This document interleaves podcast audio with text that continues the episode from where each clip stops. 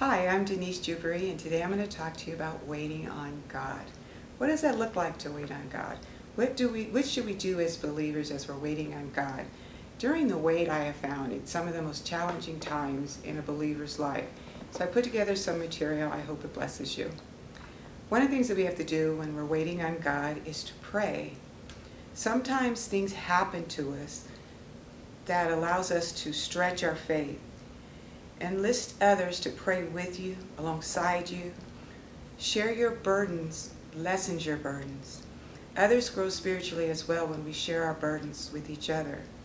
When we wait on God, we find comfort in other people who check up on you and see how you're doing and intercede for you. I have found that when you're waiting on God, depending on the situation, sometimes you need other people to come alongside of you and hold your hand through whatever it is that you're going through. 1 Peter 5 7 states that we are to cast our anxiety on Him. Why? Because we are to cast our cares upon Him because God wants us to put our faith in Him and not into ourselves. God is a concerned Father, and He's concerned about whatever we are concerned about. So remember to cast your cares upon the Lord, for He cares for us. Another thing that I do when I'm waiting on God is I journal. I have found that journaling helps release the different emotions that I may be experiencing through the different tests and trials that I'm going through. I make a list of what God has done in my life because sometimes my faith will try to waver through the spiritual warfare that we encounter. So I list the things that God has done, and it really helps me tremendously so that when I'm going through another test, I can go back and I can see, oh yeah, God saw me through this, He saw me through this, He saw me through this.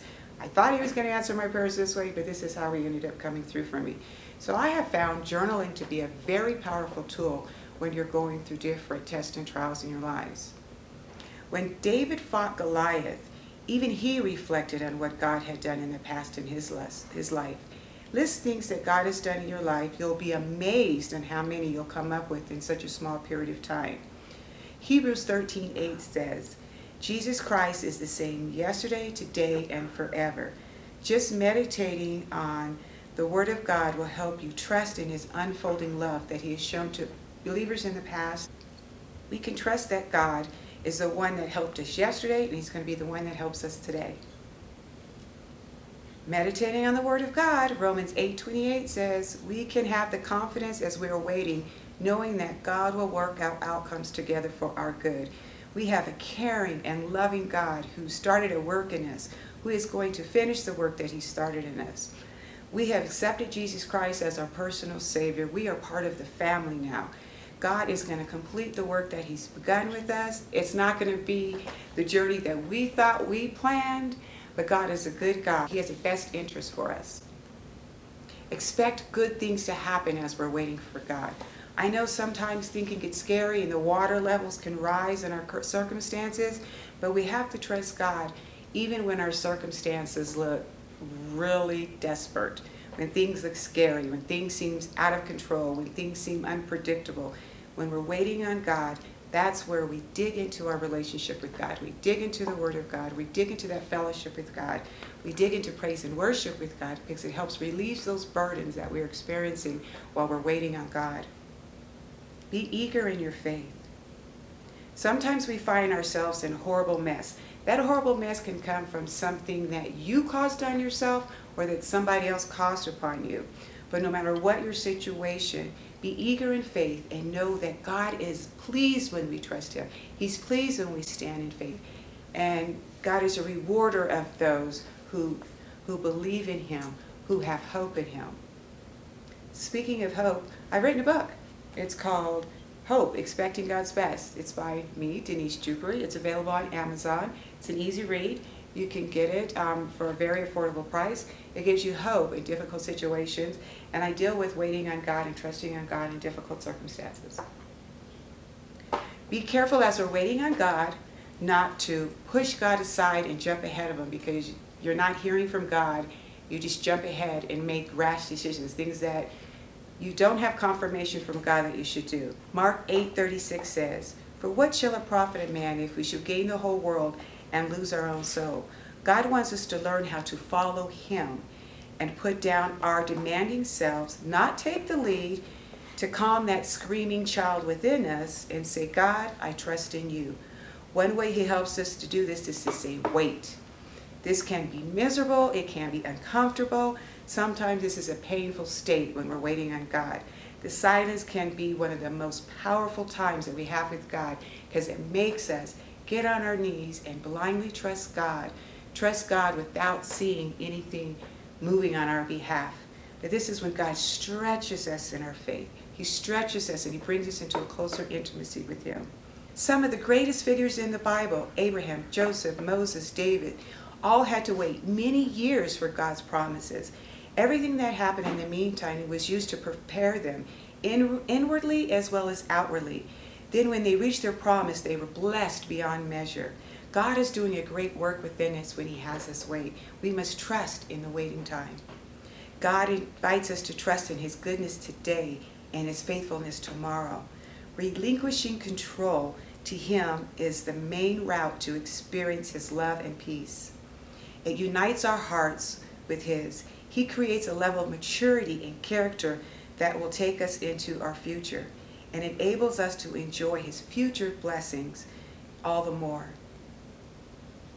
Wait with expectancy, but prepared for unexpected answer. Psalm 5:3 says, My voice shall thou hear in the morning, or Lord, in the morning will I direct my prayer unto thee, and I will look up. Every time I try to predict how God will answer my prayer, never happens that way. it's just the way God is. How He's going to answer my prayer. It always looks different, but it's okay because I know God loves me and He has the best interest for me. While God has been faithful to answer all my prayers, it's offered been in different ways than I would ever had anticipated. God knows that the only way to do what He and I both desire will at times involve varying degrees of discomfort in my life. Do I like the discomfort? No. Is it fun? No. But do I love God and I trust God? Yes. Do I know that God loves me? Yes. Has God ever let me down? No. We serve a good God. He's faithful. And so in my waiting, God makes me wait longer than I'd ever want to wait. But it's okay because I know He's maturing me and He's developing my character so that I could be more Christ like. Because at the end of the day, that's my goal is to be more Christ like. And I'm also growing in humility. It's no fun. Humility has to be elevated. I grow in compassion when I'm waiting on God. I'm learning to love like Jesus loved. It causes me to say no to myself and my self ambitions. Waiting, whether in a long line at the grocery store, whether it's praying and interceding for my children to grow and have more of an intimate relationship with God. I'm always waiting. I'm always anticipating good praise report. I'm expecting and anticipating a good testimony so that I can share with others, so that I can equip others, so that my trial and test can be a testimony to be a blessing to other people.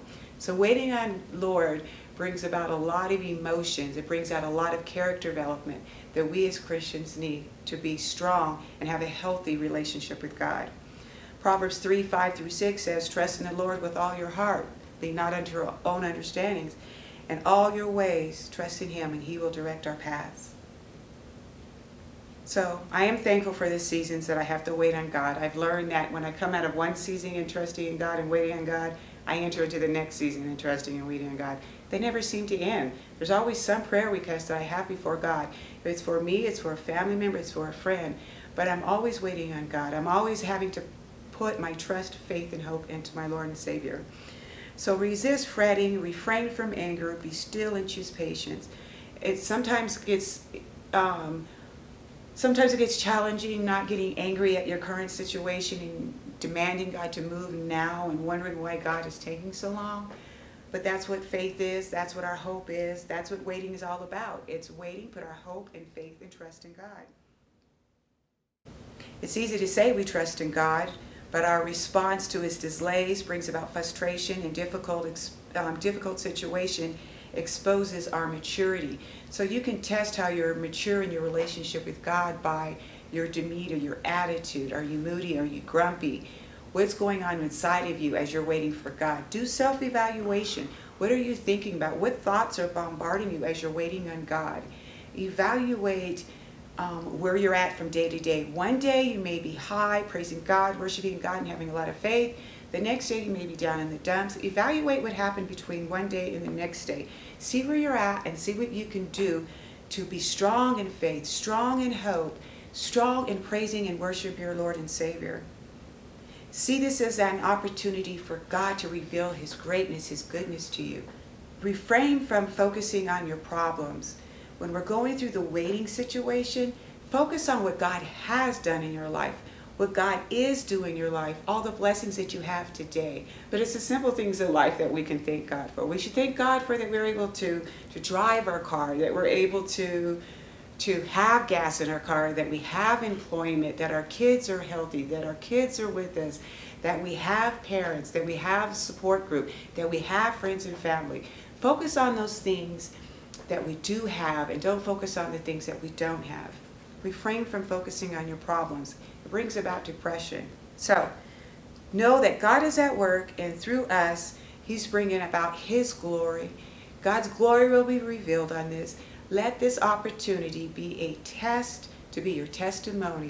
Journal the details so you can bless other.